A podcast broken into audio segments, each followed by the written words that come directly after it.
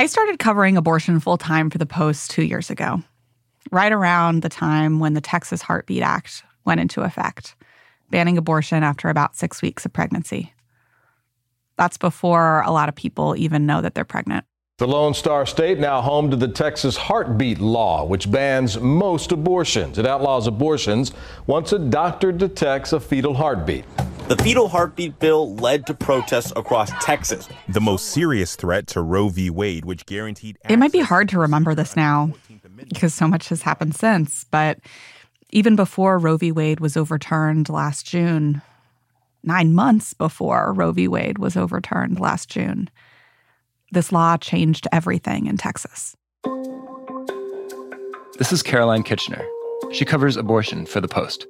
At the time, I was reporting a lot on people who were frantically trying to leave the state, driving many, many hours to get abortions in New Mexico, Colorado, Oklahoma. But I kept wondering about the people who couldn't leave Texas or decided not to. What would happen to them? It's that question that first brought me to Brooke and Billy. Thank you so much for my snuggles.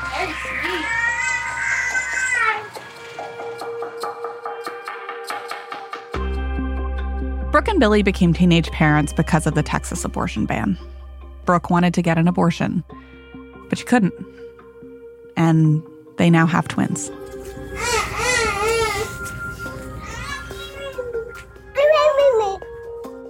I wrote a story about Brooke and Billy and their daughters more than a year ago. The question I had back then was really, can they make this work? The answer was a very tentative yes. Now, the question that I went back with was can they keep holding it together? From the newsroom of the Washington Post, this is Post Reports. I'm Will Oremus, your guest host today. It's Tuesday, August 1st. Today, nearly two years after the Texas Heartbeat Act went into effect, Caroline returns to a family compelled into existence by the new law to see what their lives are like now.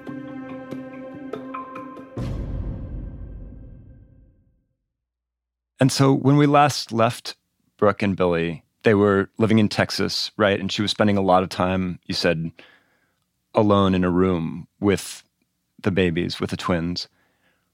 Where are they now? What's happened since? A lot has happened since. So, right before the story published last year, Brooke and Billy got married. They went to a courthouse and they signed some papers. And then just a few days after that, Billy left for basic training. He joined the Air Force. I know that whenever I knew we were having twins, I was like, damn, what the hell? My uncle has two kids and a two story house, and he's in the Air Force. That's pretty nice. So that was a huge change for Billy. Know, before any of this happened, he thought he would live in Corpus forever, just skating every day with his friends, working, you know, whatever job he could find, just hanging out. But he enlisted in the military and he agreed to stay for six years because it came with a good bonus. That's the next six years of his life. He was away at basic training and then technical school, and he got assigned to go to a base in Tampa, Florida. And right after Thanksgiving, they packed up everything that they own into a U Haul and they drove 18 hours from Corpus Christi to Tampa. And did Billy joining the military change their relationship? A lot about Billy was different. A lot about both of them was different. Yep, it was. He was like a new person. He didn't even know how to like be a normal human being. He was. What do you mean? Fresh out of basic, like he was very different.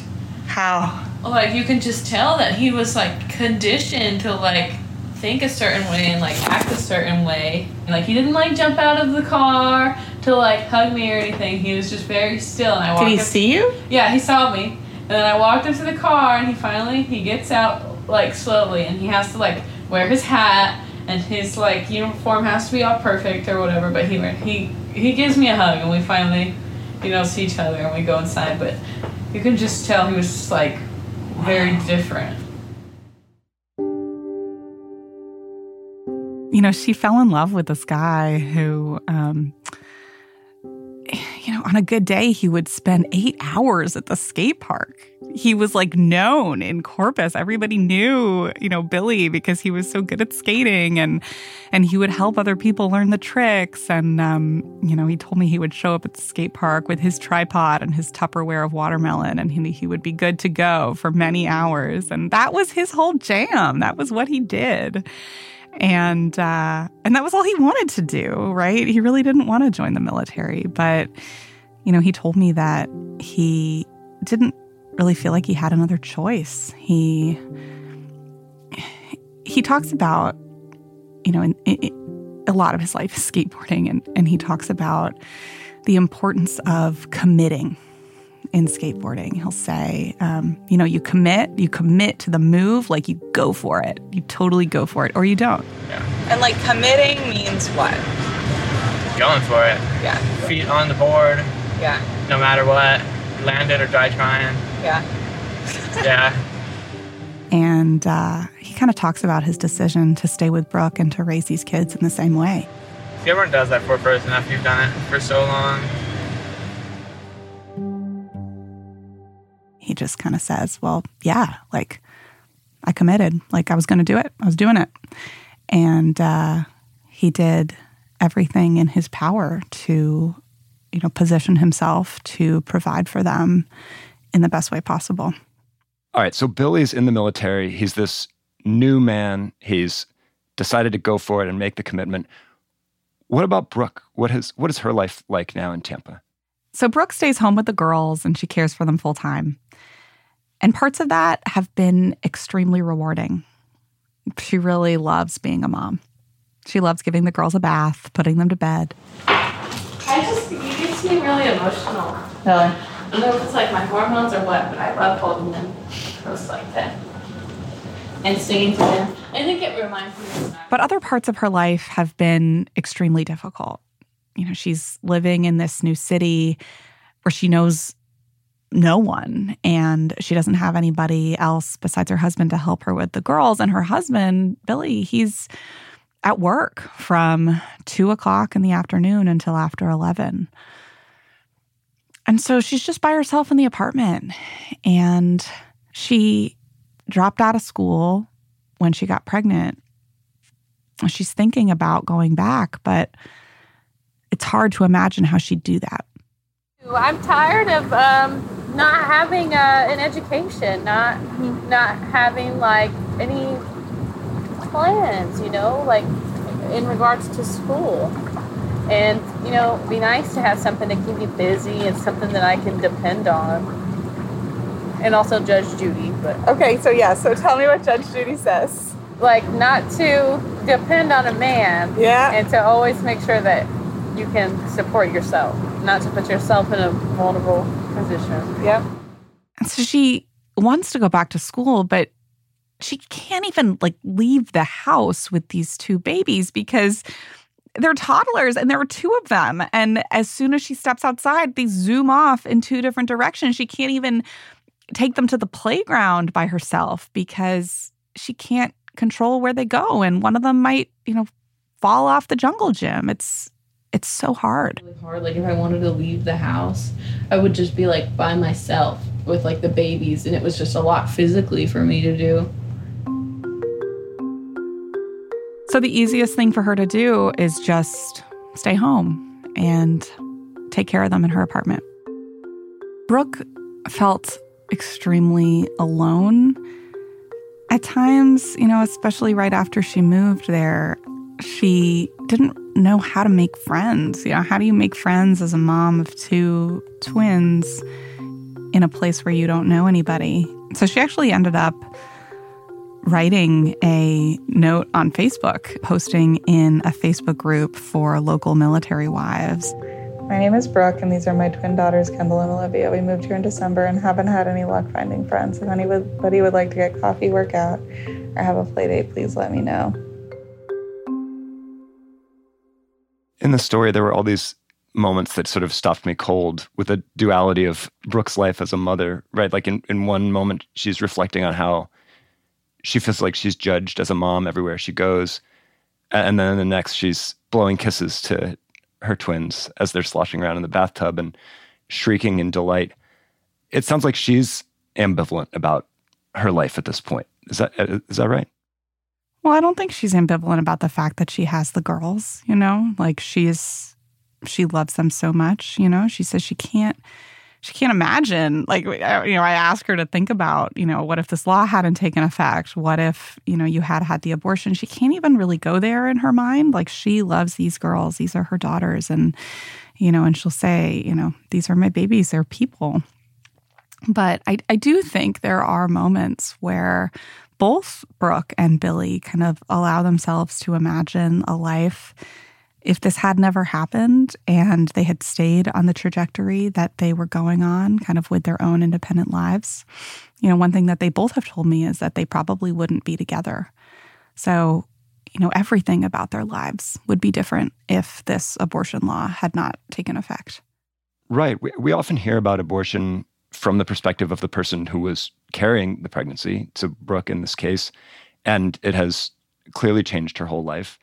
But you also spoke quite a bit with Billy, the father. Uh, and how is he thinking about this? How how have things gone for him since joining the military and and taking on this commitment? I think it's been really hard. And you know, in this case, this is not what always happens, but you know, this is a dad that that committed, that stuck around and um you know, I think that he has the same kind of back and forth that Brooke experiences. He loves being a dad. You know, he'll talk about how much he loves, you know, how happy he is when he's throwing the girls up in the air and they're looking at him like he's a million bucks. Whenever uh, they say hi or dada, yeah, Olivia's Olivia will be like hi and like wave her arm and that's really cute. And I like throwing them up in the air. Yeah. And they'll be like super happy and I like to spin them and they'll yeah. be super happy. And that just like made him feel like, you know, the it was just the best thing ever. But, you know, like Brooke, I think, you know, he does think about what his life might be if, you know, all of this had not happened. And, you know, I think a big thing that brings that up is the conflict that you know will arise between him and his wife um, when they're just kind of enduring the daily stresses and pressures of being a young couple raising these girls. What have been like the hardest things of being here? Uh, having to learn to like live with another person and take care of two more people. Yeah. While learning to live with that person probably. Um, and then not the work so much, but leaving my wife here at home responsible for those two babies while I'm at work for like nine hours, 10 yeah. hours. That's probably the hardest thing. And so, how are Brooke and Billy thinking about the role of these laws in their lives? And Roe v. Wade being overturned now that they're a year and a half into parenthood as a result of the Texas abortion ban? I think it's really hard for them to think about it. They don't they don't think about it very much. Like I was asking them about it, which is why they were thinking about it when I was there. But um, you know, they say if they see it on the news, it's sort of a passing thought and then they move on because this is their life and they have other things to think about raising two twins.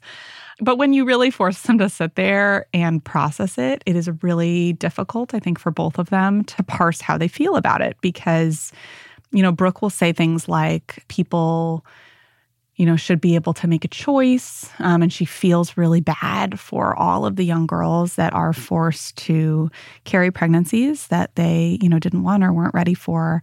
But then, you know, she'll also think about Kendall and Olivia and the fact that the result of Roe v. Wade is potentially a lot more Kendalls and Olivias in the world. And, she'll just sort of say i don't know like it's it's just really hard for both of them to reckon with the fact that people are being compelled to carry pregnancies as they have that has resulted in them having babies that they love but they also are just acutely aware of how difficult it is. So it's really difficult for them to kind of make a you know broad sweeping statement about these laws and and how they feel about them. And as much of a struggle as it's been for them there are actually, of course, parents out there who have even less going for them in a way, right? When they have a baby. They have maybe less family support. Um, maybe the the father doesn't make the commitment that Billy did. How many other families out there are there now that, that have kids as a direct result of these laws at this point? Do we know? Well, I'm so glad you made that point because in, in a lot of ways they are exceptional. I mean, I, I you know, I, I think that um, you know certainly there are a lot of fathers out there that make a different choice than Billy made, um, or a lot of partners out there that, that that make a different choice. We don't have any numbers on the number of extra, for lack of a better word, extra births that have resulted from the Dobbs decision. But we are starting to get early data on the Texas law, which, you know, like I said, took effect about nine months before Roe was overturned. And we know that, according to analysis conducted by researchers at Johns Hopkins, the Texas law over the past year likely resulted in more than 9,000 extra live births. So it's definitely having an effect. So, Caroline, your first article about Brooke and Billy came out in June of last year. The headline was This Texas teen wanted an abortion. She now has twins. And it got a huge reaction, right? It did. And the really fascinating thing about that story for me was that people read it in two completely different ways. I think, you know, through the lens of how they feel about this issue. So you had, you know, anti abortion people saying, you know, this is wonderful. There are two babies in the world. Their parents love them. They got married. He's joining the military. This is really kind of holding them up as poster children for what an abortion ban can do. But on the other side, you had abortion rights advocates saying, this is a tragedy. She dropped out of school. This ambitious young woman, you know, uh, her life in so many ways is just so much more difficult and you know wrenching than it was before or it would have been otherwise. So that that was just fascinating for me. That wasn't necessarily something that i had expected writing the story. After the break can brooke and billy hold it together? And what is it like for them to have become symbols for so many people? We'll be right back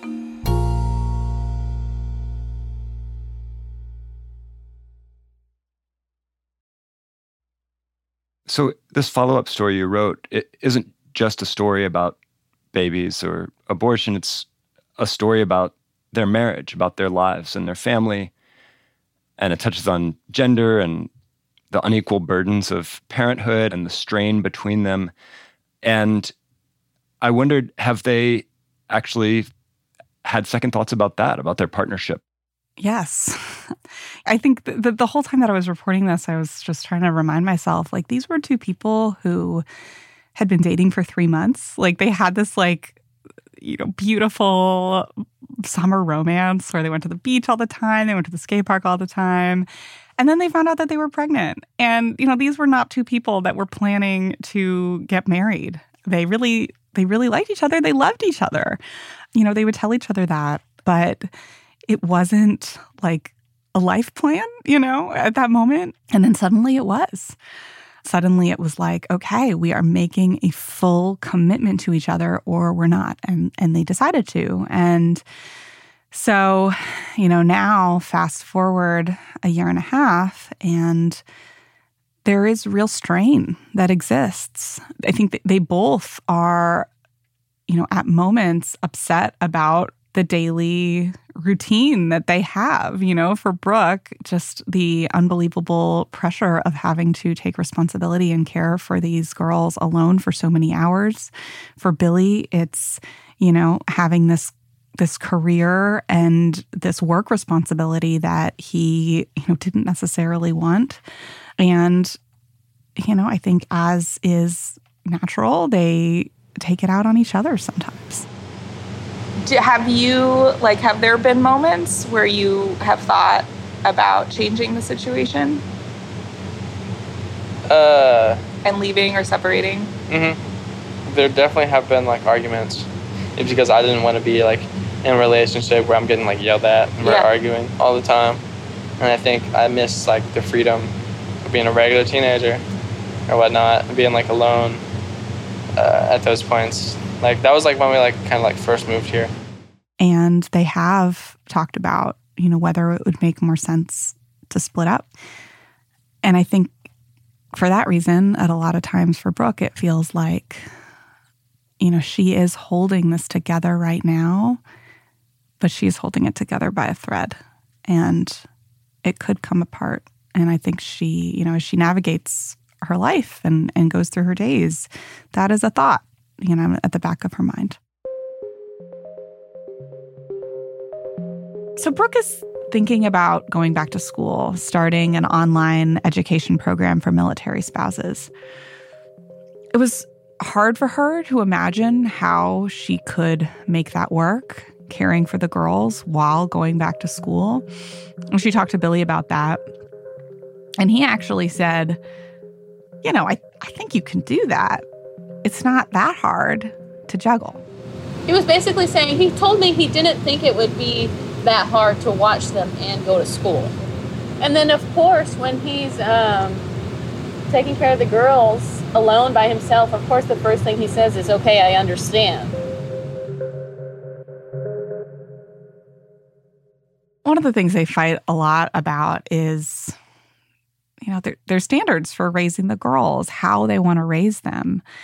Brooke, you know, has a very particular idea of how she wants to parent. And sometimes Billy's thoughts on that are different.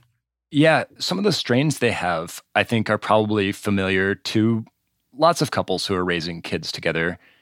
But I can only imagine how much harder it is given that they didn't choose this, right? They didn't choose to be parents. And they're the first ones to say that they weren't ready for this, right? I mean, they didn't feel like full adults going into it. It's such a human story that I think a lot of people can relate to, whether or not they were, you know, compelled into parenthood by an abortion ban. So many of their struggles are just exactly as you said, just so, you know, they are part of the fabric of being in a relationship and being a parent. And they're both, I think, figuring out how they cope in tense situations like that. And for Billy, it's going and disengaging with the situation and going and sitting out in his car and turning off the lights and just sitting there for as long as it takes to calm down and process and take a moment, I think, to consider his options. In those moments, he's told me that's really when he's thinking, okay, what, what would it look like to leave? You know, who would take the girls? How would that work? You know, what would the days look like if we were apart? It would probably look, you know, and he'll- say this, it would probably look like Brooke taking them back to Corpus and him staying in Tampa now that he's in the military there. And, you know, he says sitting in the car on nights like that, that those thoughts tend to pass quickly because he loves his girls so much and he realizes that if they split up, he's probably not going to see very much of them. And that just makes him incredibly sad. There's this tendency to, I think, for people to want to put their own lens on a story like this. The story doesn't really feel tidy in in either way. I mean, what about for Brooke and Billy? How do they see their own story? Do they see themselves as an argument for something or an emblem of anything?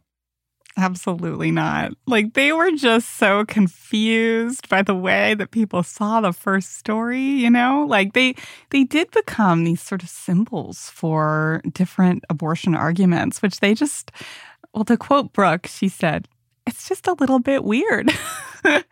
uh, that's what she said to me because you know, she she's very aware, especially that the anti abortion movement has painted them as sort of this ultimate pro life success story. Because, you know, if you look at it on the surface level, like, absolutely, right? Like, they had the babies and then they got married and then Billy joined the military and they are making it work. But what Brooke will say is, I don't understand why we are held up as a success story because, and these are her words, because it's so imperfect. You know, it's so hard. It just it feels to her like it's it's just so much more complicated than that. Caroline Kitchener, national reporter for The Post, thank you so much for coming on. Thank you so much, Will. It was a great conversation. Caroline Kitchener is a national reporter covering abortion. That's it for Post Reports. Thanks for listening. This episode was produced by Jordan Marie Smith and edited by Maggie Penman. Thank you to Peter Walston and Alana Gordon. This is Will Oremus. Thanks for having me as your guest host. We'll be back tomorrow with more stories from the Washington Post.